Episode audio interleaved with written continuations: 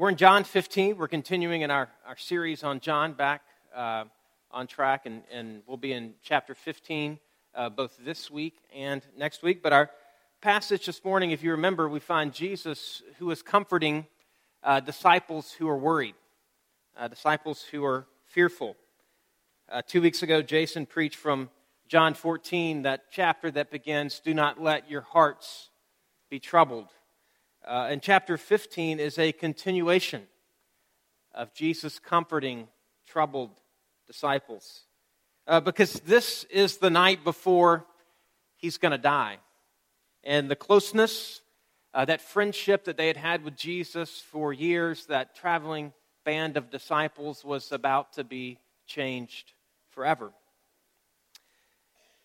The disciples, they left everything uh, to follow Jesus and it was all about to fall apart, it seemed. In chapter 14, you'll remember that Jesus said, I'm going to prepare a place for you, uh, but that I'm, I'm going to come back and I'm going to take you to be uh, with me where I am. And though he is leaving, he promises that he's, he's coming back for them. And at the end of chapter 14, they get up from the upper room and they're making their way down to the Garden of Gethsemane, and that's the context of our passage. But what Jesus tells them in John 15 is that though he is going away, though he will be absent from them, they will not be disconnected from him. That though he will not be with them physically, he promises them that the connection that they have with him will be even greater than it is now.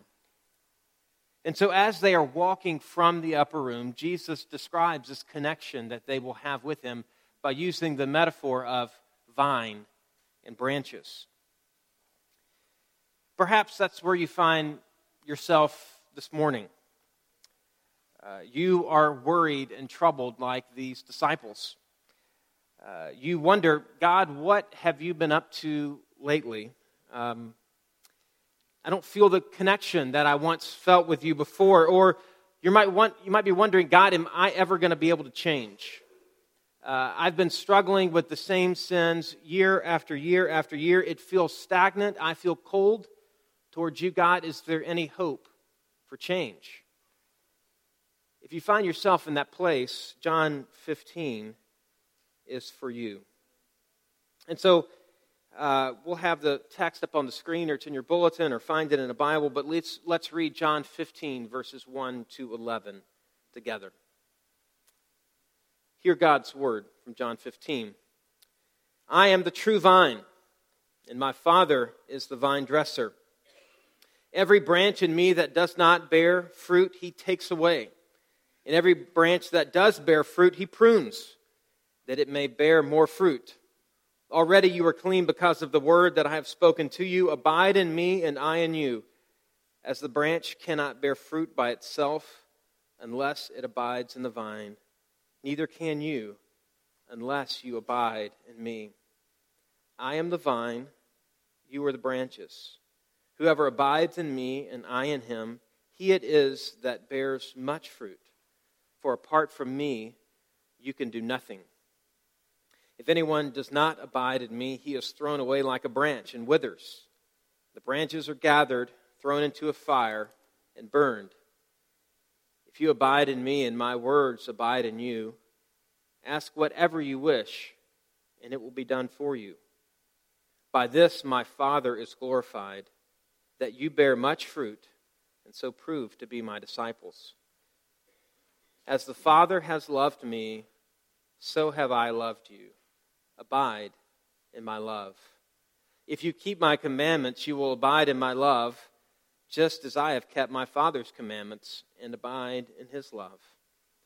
These things I have spoken to you, that my joy may be in you, and that your joy may be full. Let's pray together.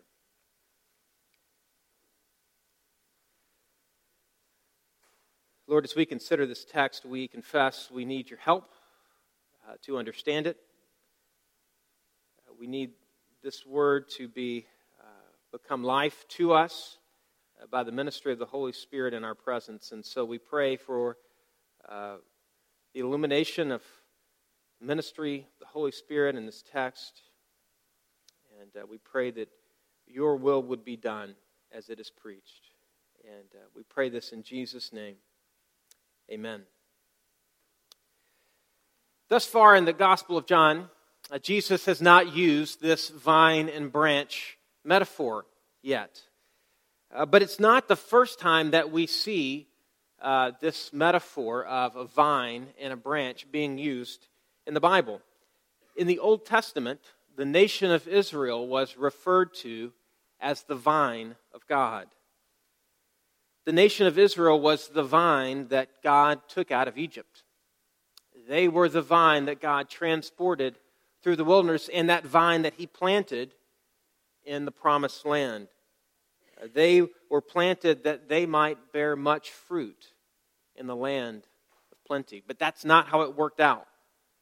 Whenever you read of Israel in the Old Testament being referred to as a vine, it's never in a flattering light because they were the vine that bore wild grapes. They were the vine that was ravaged uh, by the animals. They were the vine that needed protection and care. They were the vine that needed replanting and reharvesting.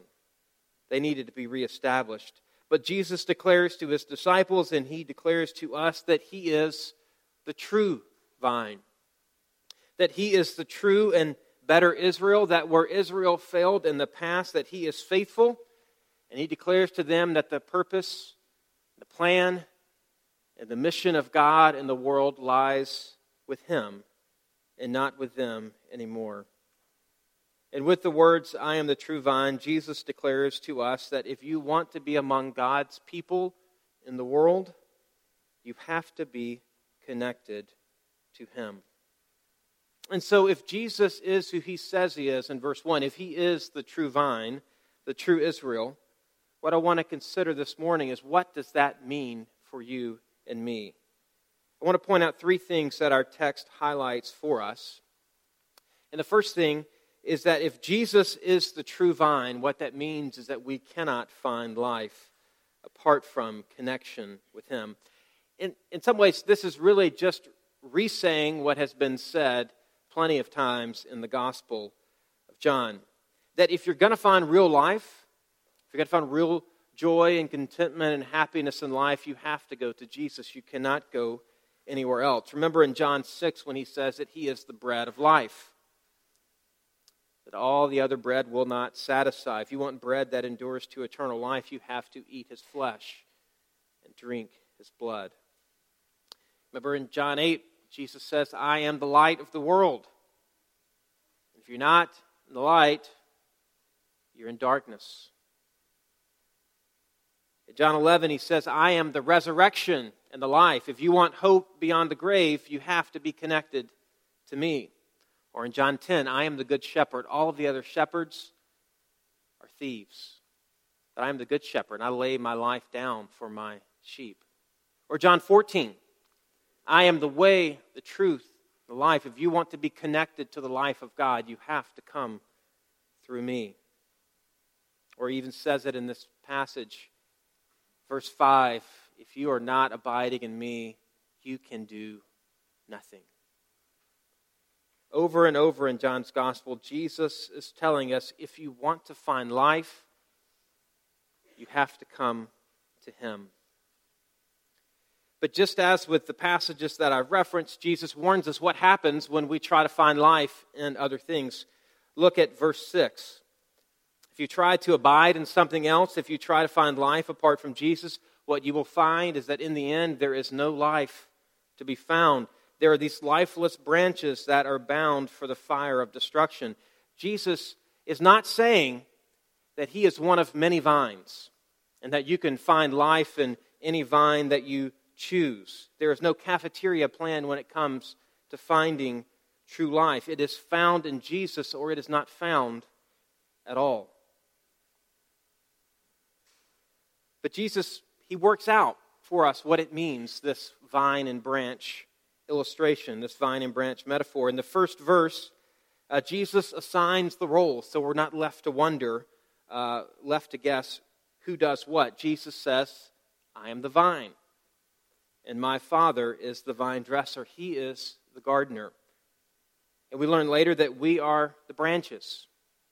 We, as those who trust in Jesus, as those who are connected to Him, as a vine is connected to a branch.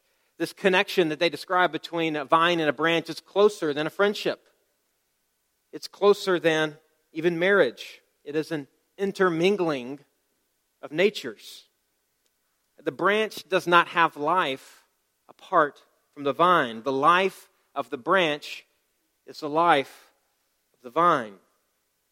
This is an organic connection, so much so that Peter can say in 2 Peter that we, as those who trust in Jesus, are partakers, are partners in the divine life of God. That because of Jesus, we in some way share in the divine nature of God Himself.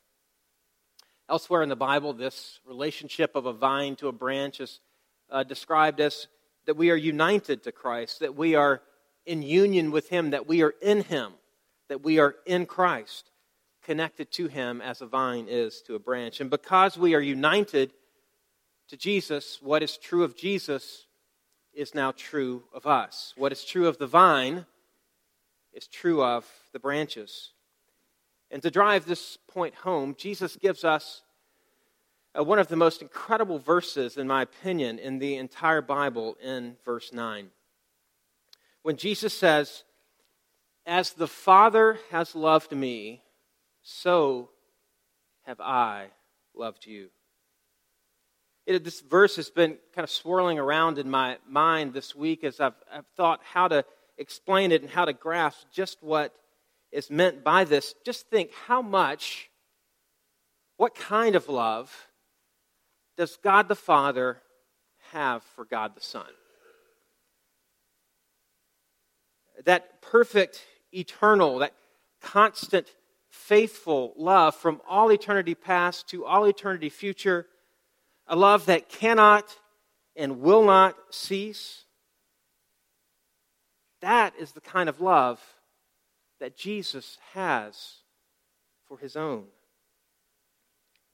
At his baptism, it says that the Father looked down on the Son. It says, This is my Son in whom I am well pleased, my Son in whom I delight. You know, for a lot of us, we have a hard time believing that we are the delight of anyone uh, we're covered up under so much shame and guilt, we have a hard time believing that we're loved by anyone, that we are the delight of anyone. But what is being said in this passage is that when God the Father looks on God the Son and says, This is my Son in whom I am well pleased, do you hear him saying that of you? Do you sense that the love that God the Father has for God the Son is the same love that He has for you. If we were to really believe that we were loved by Jesus in this way, what would that change about the way that you lived?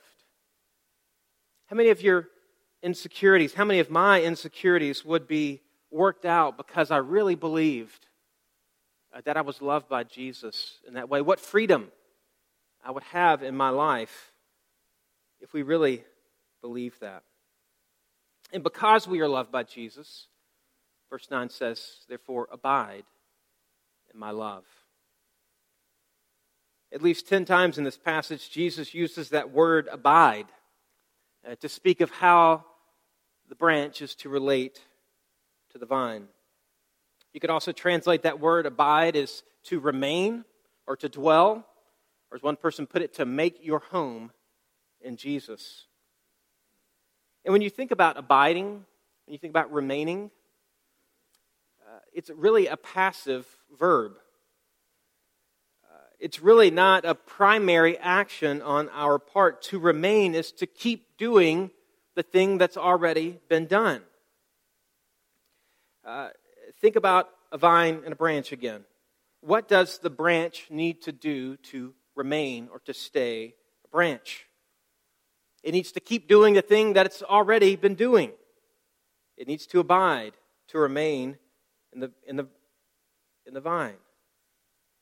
The job of the branch is to remain in the vine. It's not the job of the branch to attach itself to the vine. It's not the job of the branch to grow itself. It's not the job of the branch in itself to bear fruit.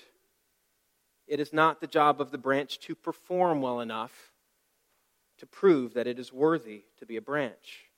The branch is to abide in the vine. You know, and this goes against everything that we hear in our culture. The message that we hear is earn it, prove to be a disciple, prove that you belong, perform, and then you will be accepted. Our worth, our security, our value is in what you produce and in how you perform. But that is not what we have in our passage this morning. That is not the gospel for us. Rather, what we see in this passage, what you and I have pictured for us, is that you and I were dead branches, destined for the fire. But God, the divine vine dresser, picked us up off the ground and he grafted us into the vine that is his son. And so that everything that we are commanded to do in this passage is preceded by an action of God in us and for us. Look at it, verse 4 Abide in me just as I abide with you. Our abiding in Christ is only possible for us because he has first made his home in us. Our bearing fruit in verse 5, our prayers that we are to offer in verse 7, our obedience in verse 10, our love and joy in verse 11, and the rest of the chapter. What is it that enables us to do that? It is because he has loved us. It is because he abides with us, because he has kept his Father's commandments. We are now empowered and we are enabled to bear fruit, to pray, to love, and obey. Our actions are a reaction of what has been done for us and in us in the gospel. But how is it that we are to abide in him? A lot that we could say on this. What is it that it looks like for us to abide in Christ? I would say briefly the ordinary means that He has appointed for us to know Him and to experience Him. Those ordinary means of grace are how we abide in Him the Word, the sacraments, and prayer. But as we abide in Christ, as we remain in Him, as we make our home in Him, what are those things that we could expect would happen? And that's what I want to cover in the last two points, the second and the third point. What can we expect as we abide in Him, the first thing that we can expect is that we would bear fruit. You know, what is the goal of a grapevine? To bear fruit, bear grapes. That's its purpose and its end. It was created to bear fruit, and Jesus says that we are to abide in Him, and we will bear fruit. You know, as you think about bearing fruit, what, as a Christian, what is it that comes to mind in your life? For some of us, it might think, well, we're talking about uh, evangelism, that to bear fruit is to multiply, uh, to see other branches grafted into the vine of Christ. But I don't think that's primarily what is in view in this passage. You might also think of uh, the fruit of the Spirit in Galatians 5. If you remember the song, you know that the fruit of the Spirit is not a coconut, right? But it is love, joy, peace, patience, kindness, goodness, faithfulness, gentleness, and self control. Uh, but when you look at the fruit of the Spirit, what is chief among those is love. And if, if you look in the context of John 15 and later on, I think that the fruit that Jesus speaks of in this passage is love that is expressed in obedience to Him and to others. But how is it that we can expect to bear fruit in our lives? What enables us to bear that fruit? Uh, let's go back to the branches and vine illustration and see if we can draw something out of that uh, how do grapes grow on branches? The nutrients, the water, the sustenance, all the stuff that they need to bear fruit is taken up by the roots, it's taken up out of the ground through the roots, through the vine, and then it is sent into the branches. The branch is given everything that it needs to be fruitful. Nothing is spared from this branch becoming fruitful. You know, have you ever walked by a vine or tree, a fruit tree. Take an apple tree. Ever walked by an apple tree and you've seen the branches of that apple tree just straining with all of its might to make fruit? That's not what happens. That's not the way that it works. The branch abides in the trunk of the tree. The action is not the branch looking out to the fruit, the action is the branch abiding in the vine. Abiding in the tree. That is how the branch bears fruit. Think about it this way picture two vines, two branches. One branch is the most glorious branch you could ever imagine. If you were in a mood to imagine glorious branches, just think it was beautiful. It bore clusters and clusters of grapes. It was uh, as fruitful as it could possibly be. And on the other hand, you have the weakest, tiniest, puniest, scraggliest branch possible. You have a glorious branch and a puny branch.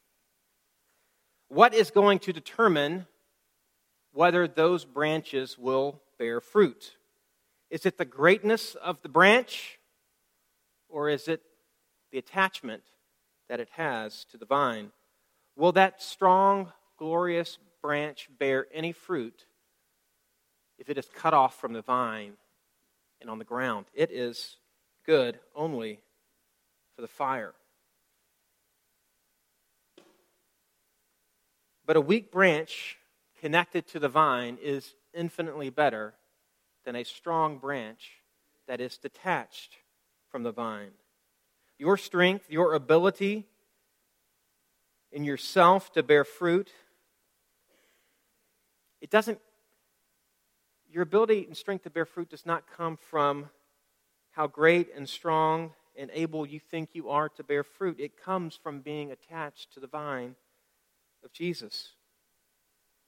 Your ability to love your neighbor comes from the fact that you know that you've been loved. Your ability to forgive comes from knowing that you've been forgiven. Your ability to welcome those who are different from you comes from knowing that Jesus has welcomed you and you are much different from him. The power we need to bear fruit comes from the vine. But we might expect that this fruit bearing process that we think about is uh, always plentiful, always fruitful, onward and upward experience, that life is getting a little better all the time.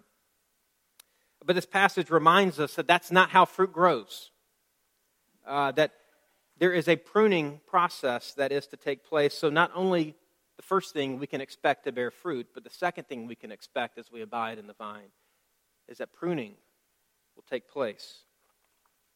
And we see that in verse 2. And uh, Verse 2 was really troubling to me this week as I thought about uh, preaching this text.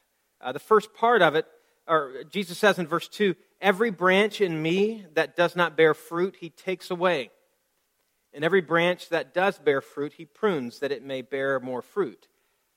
What do you do with the first part of that verse? Uh, what do you do um, with him saying that every branch in me that does not bear fruit, he takes away? Uh, can someone who is in Jesus, who is in Christ, who is attached to the vine, can they be taken away? Can they be cut off for lack of fruit? That seems to go against what we read in John 10. Jesus, the Good Shepherd, says that no one's going to snatch the sheep away from his hand. In chapter 6, he says, It is the will of my Father that I will lose none in the last day. What does it mean that branches that are in Christ are taken away? What do you do with that? I found that a lot of commentaries and a lot of people don't do much with it at all, kind of skip over it. Uh, but how do you reconcile these passages? As we come to the Bible, we come with the assumption that the Bible is true and trustworthy, that it sits above us, that it doesn't sit beneath us, that we, uh, we rely on it. The Bible interprets the Bible. So, what do we do with this passage here? There's, there's a way that you can interpret this that cancels out everything that I've said in a previous point. You can hear this, and you can leave this morning uh, with a commitment to bearing more fruit so that you can prove that you are a disciple of Jesus. Bearing fruit is a good thing. Bearing fruit is an essential thing in the life of a Christian. I want you to hear that. But the fruit does not give life to the branch, the vine gives life to the branch. I don't want you to leave this morning looking at your fruit and not looking at Jesus, the vine. The power you need to bear fruit is not found in your abiding in your fruit, but rather by abiding in the vine that is Christ. And so here's my best shot at how to interpret this passage. Remember the context here. Jesus is seeking to comfort disciples who are troubled. Uh, that's what he, in this whole section uh, of the Gospel of John, remember he's about to go to the cross and he's comforting these troubled disciples. And he's wanting to leave them with the fact that he's, he wants to assure them that uh, the gospel is true, uh, that that he wants to not leave them destitute, but that he's with them. And so, with any metaphor, with any parable, there is a point to be made, but if you press it at every point, you actually lose the point that's trying to be made. And so, in this case, I think maybe the assumed understanding as we read this text is that one branch equals one person. Uh, that a branch that is removed or taken away is a, a person who at one time was attached to Jesus and then is removed uh, because of a lack of fruit. But I don't think the text necessitates that equation that one branch equals the totality of one person. But Rather, that Jesus is saying that as our lives are attached to the vine of God, God removes those aspects in our lives that are unfruitful. That a part of living as a Christian means that God is removing aspects of your life that do not bear fruit. And I think verse 3 helps us in this interpretation when Jesus says that already you are clean because you are my disciples. That word clean in verse 2 is closely related to the word prune. Uh, clean in verse 3 is closely related to the uh, verse prune in verse 2. Jesus is saying, Because you have heard my word, because you, you have received me in your life, that you've been pruned, that you have been cut back. And so there is a cleaning or there is a pruning that goes for all who trust in Jesus. There is a cutting away of the old man, cutting away of the old flesh, a dying to the old self. And so, what Jesus is saying to these worried and troubled disciples, what he's saying to them and to us is that there is trouble that is coming. That there are things in your life that you will lose if you follow him. There are things in life that will be cut back because you follow him. But he promises that he will be with us through all of it. Jesus says that there's a pruning that's going to take place. Have you ever seen a vineyard after it has been pruned? You have these beautiful leaves. You have these clusters, grapes, and they're all over the ground. And all that's left is a lifeless stump coming out of the ground. And you would drive by that vineyard after it's been pruned and you would say, That gardener has lost his mind. What a waste of resources. He cut down those perfectly good vines, those perfectly good branches. Everything that seemed alive is now on the ground, and all that's left seems really worthless. But why did he prune the vine? Why is it cut back? That it might bear more fruit. Pruning is for the good of the branch. The job of the gardener is to produce good grapes, and pruning is the way that that happens. It, it is a painful, it is a seemingly pointless and backwards process. But for some of you, you look at your life right now and it looks like a vineyard that's just been pruned. There are branches that are scattered all over the ground, and you look around and you think, what a waste. You wonder what God, the divine gardener, is doing in your life, and you experience pain and loss all the way. You look and it, it might be something like a crushed dream a broken relationship, a financial reversal, or a wayward child. What the picture you had of your life is no longer an option. And you wonder, God, what are you up to? God, what are you doing? The pruning knife of God has gone deep. And the hope of new growth seems like an eternity away. And what I hope you hear in this passage is that it does not diminish the pain that you are experiencing. That's real. Uh, that it's really a loss. Uh, that what you're going through is significant. Uh, and what you're going through does feel like death. It, it does not invalidate what you're going through. But I hope what this passage does do is give slight perspective. From your perspective of the branch, you look at the gardener and you ask God, What on earth are you doing? What Jesus says to you in this passage is not a quick fix. It doesn't answer every question, and it certainly doesn't take away the pain that you feel. But what we see in this passage is that to abide in Jesus is to experience pain. To abide in Jesus is to go through hardship in this life. Sometimes it feels like having your life trimmed back to a nub, to be laid bare and seemingly lifeless. The disciples needed to hear this from Jesus because trouble was coming their way, just as it comes our way. So, how do you make sense of this? What do you do with a gardening God? To our question, God, what are you doing? God, why this pruning? To answer our question, he points us to his cross. The Lord's deepest and the Lord's most painful pruning was his son on the cross. That was ultimate pruning. And there followed three days of desolation. The disciples were wondering, God, what are you doing? This seems like nonsense. This seems backwards. We had a good thing going. Why did he have to go to the cross? But on the other side of a pruning cross was a fruitful harvest of resurrection. From death came life, from sorrow came eternal joy.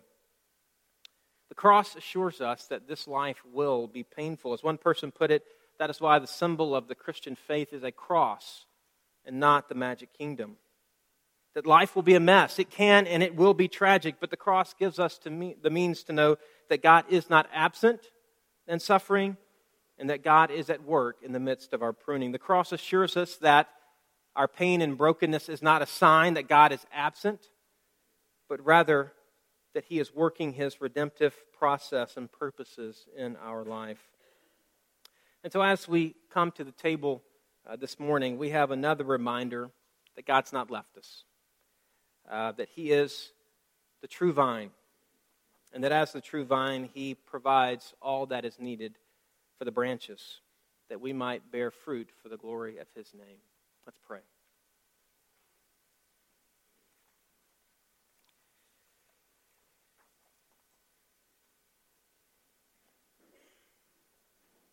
Lord, we ask that you would take this word, uh, that you would use it to uh, comfort those who are hurting. Lord, that we might abide in you, that we might find life in you and not seek to find it in ourselves. Lord, we thank you that uh, all that we have is yours. Um, we are branches getting from you, the vine, everything that we have. And so, Lord, we want to be generous people. We want to give back what uh, you have given to us in all areas of life. And so we pray that uh, as we uh, give back to you, that, Lord, you would use the ministry of this church, the resources that we have uh, to bring glory to your name.